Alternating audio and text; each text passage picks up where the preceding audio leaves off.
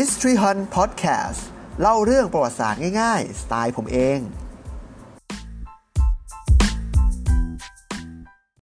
สวัสดีครับ ผมต้าวัฒไทยครับ และนี่คือปริศนาโบราณคดี รายการที่ผมจะนำเอาเรื่องราวที่น่าสนใจเกี่ยวกับประวัติศาสตร์และโบราณคดีมาไขมาเล่าให้ฟังครับผมสัปดาห์นี้มาช้าแต่มานะนะครับ และมาพร้อมกับเรื่องราวที่ถูกพูดถึงอย่างมากในช่วงหลายวันที่ผ่านมา กับ MV เพลงใหม่ของลิซ่า Blackpink เพลงลาลิซ่าครับ ใน MV เนี่ยจะมีฉากหนึ่งที่เป็นซุ้มประตูของปราสาทขอมหลังหนึ่งซึ่งทุกคนเห็นตรงกัน โดยเฉพาะคนไทยนะฮะจะบอกเหมือนกันเลยว่า นี่คือปราสาทหินพนมรุง้ง โดยให้เหตุผลว่าลิซ่าเป็นคนบุรีรัมย์ดังนั้น ปราสาทหินพนมรุ้งอยู่ในจังหวัดบุรีรัมย์ปราสาทหลังนี้ก็ต้องเป็นปราสาทหินพนมรุ้งแน่นอน แล้วทำไมถึงเป็นพนมรุ้งล่ะ ในเมื่อประเทศไทยเองก็มีปราสาทหลังอื่นนะ สวยเหมือนกันอายุสมัยใกล้ๆกันเลย อย่างพี่ไม้ก็สวยนะทำไมทุกคนพอพูดถึงปราสาทหินแล้ว มักจะหลุดคำว่าพนมรุ้งก่อนพี่ไม้อันนี้ในกรณีที่คุณไม่ใช่คนพี่ไม้หรือคนโคราชนะฮะเราจะมาหาคำตอบถึงความน่าสนใจและความโด่งดังของปราสาทหลังนี้กันวันนี้ครับ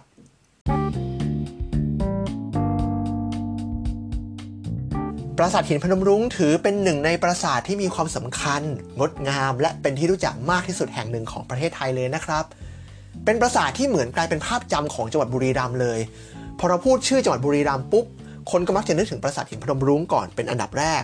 เพราะฉะนั้นไม่ว่าจะเป็นโปสการ์ด แผ่นพับ โปสเตอร์ หรืออะไรก็ตามที่เป็นการโปรโมทการท่องเที่ยวของจังหวัดบุรีรัมย์เราก็มักจะพบภาพของปราสาทหินพนมรุ้งอยู่เสมอๆ รวมถึงของที่ระลึกหรือซูวิเนียร์ด้วยนะครับ ไม่เพียงเท่านั้น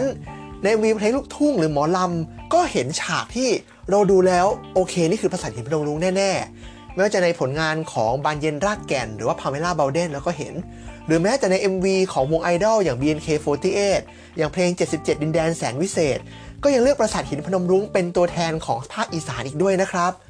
แต่หลายคนอาจจะคุ้นเคยกับภาพของปราสาทหินพนมรุ้งจากละคร อย่างเช่น สาพระเพงนาคี เล่ห์บรรพกาล หรือแม้แต่อังกอร์เอง ก็ยังใช้ปราสาทหลังนี้เป็น background หรือฉากในละครเช่นเดียวกัน รวมถึงในสโมสรกีฬาอย่างบุรีรัมย์ยูไนเต็ดเจ้าของฉายาปราสาทสายฟ้า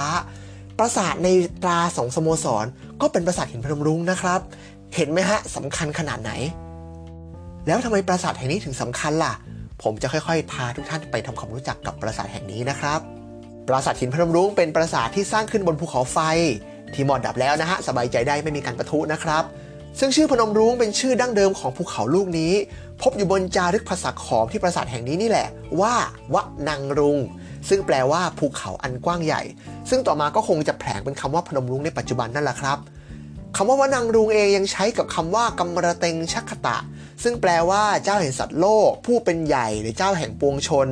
รวมกันเป็นคำว่ากำมระเตงชักขตะวะนังรุง ซึ่งแปลอย่างเพราะๆก็คือผู้เป็นใหญ่แห่งพนมรุ้ง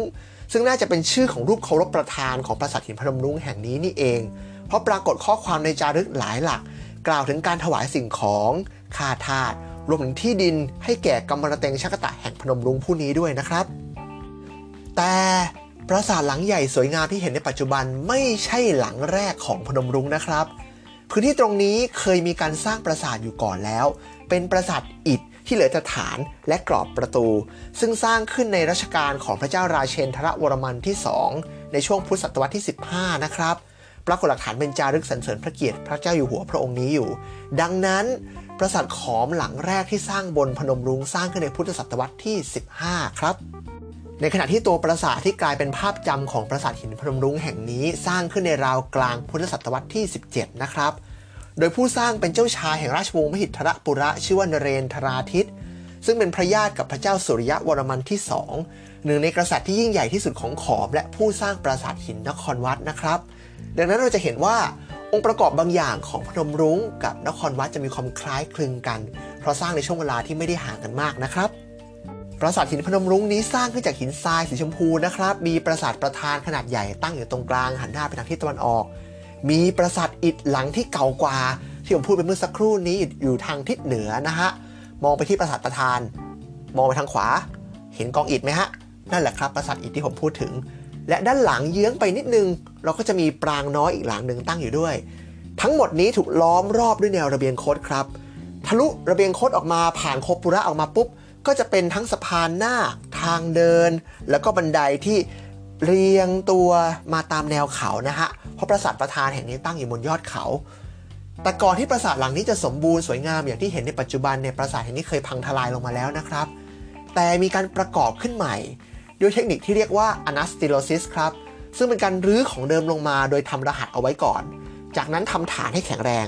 แล้วนำชิ้นส่วนที่ยกลงมาเนี่ยประกอบคืนที่เดิมตามที่เราทำรหัสเอาไว้ โดยเอาลายมาต่อกันนะฮะ โดยการบูรณะปราสาทหินพนมรุ้งเนี่ยเริ่มขึ้นในปีพุทธศักราช 2514 มาเสร็จสมบูรณ์ในปี 2531 ก็คือใช้เวลาทั้งสิ้น 17 ปีด้วยกัน และมีพิธีเปิดอย่างเป็นทางการเมื่อวันที่ 21 พฤษภาคม พศ 2531 นี้เองครับไฮไลท์ที่สำคัญอย่างหนึ่งของปราสาทหินพนมรุ้งนอกจากความงดงามของตัวปราสาทเอง ก็คือปรากฏการ์แสงอาทิตย์ลอดผ่าน 15 ช่องประตูครับ ซึ่งจะเกิดขึ้นเพียงแค่ปีละ 4 ครั้งเท่านั้น แบ่งออกเป็นพระอาทิตย์ขึ้น 2 ครั้ง และพระอาทิตย์ตก 2 ครั้งครับ พระอาทิตย์ขึ้นจะเกิดในช่วงต้นเดือนเมษายนกับกันยายน ส่วนพระอาทิตย์ตกจะเกิดขึ้นในช่วงต้นเดือนมีนาคมและตุลาคมครับ โดยจะไม่มีการเกิดขึ้นในวันเดียวกันนะฮะ ไม่ใช่ว่าเราจะไปวันนี้แล้วจะดูทั้งเช้าทั้งเย็นไม่มีนะฮะ จะมี 2 เช้า 2 เย็นนะครับ และพอพูดถึงปราสาทหินพนมรุ้งแล้วเนี่ยจะไม่พูดถึงทับหลังนารายณ์บรมศิลป์ก็เดี๋ยวเขาจะหาว่าผมลืมอะไรบางอย่างที่สำคัญมากๆไป เพราะทับหลังชิ้นนี้ถือเป็นหนึ่งในทับหลังที่เป็นที่รู้จักและโด่งดังที่สุดชิ้นหนึ่งของประเทศไทยเลยก็ว่าได้นะครับ ทับหลังที่มีเรื่องราวมากมายผ่านการเดินทางไปต่างประเทศ และเดินทางกลับมายังประเทศไทยอีกครั้งหนึ่งทับหลังที่กลายเป็นที่มาของเพลงทับหลังของวงคาราบาวที่มีเนื้อเพลงติดหูอย่าง เอาไมเคิลแจ็คสันคืนไป เอาพระนารายณ์คืนมา ใช่ไหมครับ ก็เลยจะเล่าเรื่องราวของทับหลังนี้ให้ฟังด้วยเป็นในครั้งนี้เลยนะครับ ทับหลังนารายณ์บรรทมศิลป์ก็ตามชื่อเลยนะครับ เป็นทับหลังที่มีรูปของพระนารายณ์กำลังนอนอยู่เหนือน้ำนะครับ นารายณ์บรรทมศิลป์ซึ่งทับหลังนารายณ์บรรทมศิลป์เนี่ยในประเทศไทยมีอยู่หลายชิ้นนะครับ แต่ชิ้นของปราสาทหินพนมรุ้งเนี่ยมีความพิเศษเพราะเคยถูกขโมย ก็คือถ้าพูดอย่างเพราะๆ ก็คือลักลอบนำออกนอกประเทศ ในช่วงประมาณปีพุทธศักราช 2504 ในช่วงสงครามเวียดนามนะครับ ซึ่งช่วงนี้เป็นช่วงเดียวกันกับที่ทับหลังจากปราสาทเขาโล้น แล้วก็ปราสาทหนองหงส์ถ้ายังจำกันได้คือ 2 ชิ้นที่เราเพิ่งได้กลับมาล่าสุด ถูกนำออกนอกประเทศเช่นเดียวกัน ผมเคยพูดเรื่องนี้ไปแล้วนะฮะในพอดแคสต์ก่อนหน้านี้สามารถไปฟังได้นะครับ ทีนี้ก่อนจะเจอชิ้นใหญ่ที่อเมริกาเนี่ย กรมศิลปากรยึดชิ้นเล็กมาได้ก่อนแล้ว ก็คือถ้าเรามองไปที่ทับหลังชิ้นที่ปัจจุบันติดอยู่ที่ปราสาทก็คือชิ้นทางขวามือนะครับ โดยยึดได้จากร้านขายของเก่าแห่งหนึ่งเมื่อปีพุทธศักราช 2508 ก่อนที่ในอีก 8 ปีต่อมาในปีพุทธศักราช 2516 ศาสตราจารย์หม่อมเจ้าสุภัทรดิษฐ์ดิษกุล จะพบชิ้นส่วนชิ้นใหญ่ ในสถาบันศิลปะแห่งชิคาโก เมืองชิคาโกสหรัฐอเมริกา ซึ่งเศรษฐีชาวอเมริกันชื่ออัลสดอฟเป็นผู้ให้ยืมจัดแสดง และได้แจ้งกลับมายังกรมศิลปากรให้ดำเนินการขอคืนครับผม แต่กระบวนการมันไม่ได้ง่ายใดอย่างนั้นนะครับ ในช่วงแรกเนี่ยข่าวเงียบหายไปเลยจนกระทั่งพอเริ่มมีการกดดันผ่านหนังสือพิมพ์ไทยทุกฉบับเพื่อเรียกร้องให้สถาบันศิลปะแห่งชิคาโกคือทับหลังชิ้นนี้ให้กับประเทศไทย ทั้งสถาบันก็มีแถลงการออกมาเหมือนกัน บอกว่าพร้อมจะคืนทับหลังให้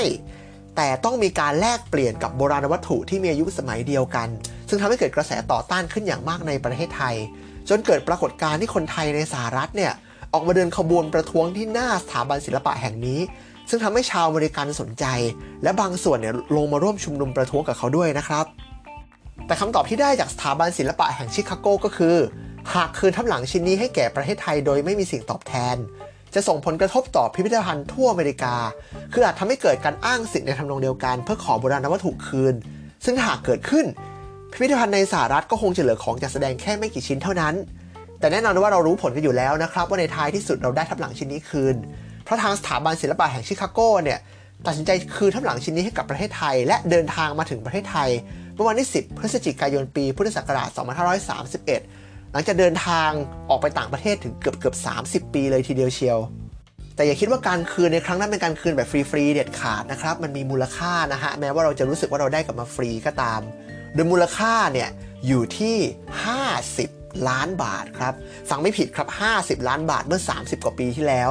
โดยคนสำคัญที่เข้ามาเจรจาเนี่ยคือดร. อลันเดรบิน แห่งมูลนิธิเอลิซาเบธ เชนีย์ซึ่งเป็นองค์กรด้านวัฒนธรรมในเขตชิคาโกครับ ดร. อลันเดรบินเนี่ยได้ยื่นข้อเสนอว่าจะจัดหาโบราณวัตถุที่มีมูลค่าทัดเทียมกันเพื่อแลกเปลี่ยนกับทับหลังนารายณ์บรรทมสินธุ์ที่คืนเรามา ซึ่งทับหลังนี้ถูกตีมูลค่าอยู่ที่ 50 ล้านบาทเศษในเวลานั้น ดังนั้นการคืนโบราณวัตถุเมื่อเกือบ 30 ปีก่อน ไม่ใช่เรื่องฟรีนะครับ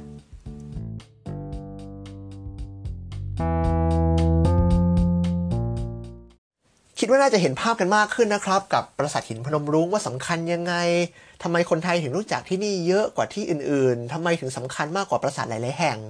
แต่ผมคงไม่ได้ลงรายละเอียดซับซ้อนนะครับ เพราะว่ามันจะลึกมาก แล้วมันจะยาวมาก เพราะทั้งตัวปราสาททั้งองค์ประกอบโดยรอบเนี่ยมันมีรายละเอียดเยอะไปหมดทั้งภาพสลักบนทับหลัง บนหน้าบันและองค์ประกอบอื่นๆเนี่ยมันเต็มไปด้วยรายละเอียดและเรื่องราว ซึ่งจะขอเนี่ยเก็บไว้เล่าในครั้งต่อๆไปแล้วกันนะครับ แต่ก็เหมือนที่เกริ่นไว้ข้างต้นครับ ผมเลือกเรื่องนี้มาเล่า เพื่อจะเชื่อมโยงไปถึง MV ของลิซ่าแต่ผมไม่ได้บอกว่านี่คือปราสาทหินพนมรุ้งนะครับ เพราะว่าตัวปราสาทที่ปรากฏใน MV เนี่ยมันไม่ได้ปรากฏสัญลักษณ์ หรือเครื่องหมายหรือเอกลักษณ์ หรืออะไรก็ตามที่จะเป็นสิ่งบ่งบอกว่านี่คือซุ้มประตูที่มีแรงบันดาลใจจากปราสาทหินพนมรุ้ง มันก็คือซุ้มประตูในศิลปะขอม ซึ่งจะเป็นปราสาทหลังไหนก็ได้ ดังนั้นการที่คนไทยจะเคลมว่าเป็นปราสาทหินพนมรุ้งก็ไม่ผิด การที่คนเขมรพยายามจะบอกว่านี่คือปราสาทหินในประเทศเขาอย่างบันไทยสรีหรือพระวิหาร ก็ไม่ผิดของเขาเหมือนกันนะครับ เพราะสุดท้ายมันก็คือซุ้มประตูที่ได้แรงบันดาลใจมาจากศิลปะขอม เท่านั้นเอง นะฮะเพราะมันผ่านการปรับปรุงลวดลายโครงสร้างรูปทรงไปมาก แล้วจนมันไม่ได้เหลือเขาโครงอะไรขนาดนั้น ก็คงต้องรอจนกว่าคนออกแบบปราสาทหลังนี้แหละ มาพูดให้เราฟังเราถึงจะรู้ว่าได้แรงบันดาลใจมาจากที่ไหนกันแน่ เพราะฉะนั้นถ้าถามผมผมคงไม่กล้าฟันธงไปทางไหนทางนึงนะฮะผมคงบอกได้แค่ว่านี่คือซุ้มที่ได้แรงบันดาลใจมาจากปราสาทขอมที่ดูน่าสนใจในแง่งานออกแบบมากทีเดียวเชียวขอบคุณที่ฟังมาจนถึงตรงนี้นะครับ ถ้าใครชื่นชอบก็อย่าลืมกดไลค์ กดแชร์ ถ้าดูใน YouTube กด Subscribe ให้ด้วยนะครับ แล้วก็ฝากช่องทางการติดตามด้วยนะฮะ ทั้งใน Facebook Fanpage ทั้งใน YouTube รวมถึงในช่องทางการรับฟังพอดแคสต์ต่างๆ ไม่ว่าจะเป็น Spotify Google Podcast Apple Podcast รวมช่องทางอื่นๆด้วยเซิร์ชชื่อเดียวกันได้เลยนะครับ History Hunt นะครับ หรือจะเป็นปริศนาโบราณคดีก็ได้เหมือนกันนะฮะ ใครอยากฟังเรื่องอะไร ใครมีคอมเมนต์ ใครจะพูดคุยแลกเปลี่ยนอะไร ได้ที่ใต้โพสต์ทั้งใน Facebook ทั้งใน YouTube เลยนะครับ ผมจะคอยทยอยอ่านนะฮะ ตอนนี้ผมไล่อ่านของเก่ามาจนครบแล้วนะครับ พอดีผมมีช่วงที่ติดงานก็เลยอาจจะไม่ได้เช็คตลอด แต่ก็จะพยายามเช็คอย่างต่อเนื่องนะครับ ก็ฝากด้วยนะครับ ผมวันนี้ขออนุญาตลาไปเท่านี้นะครับ ผมสวัสดีครับ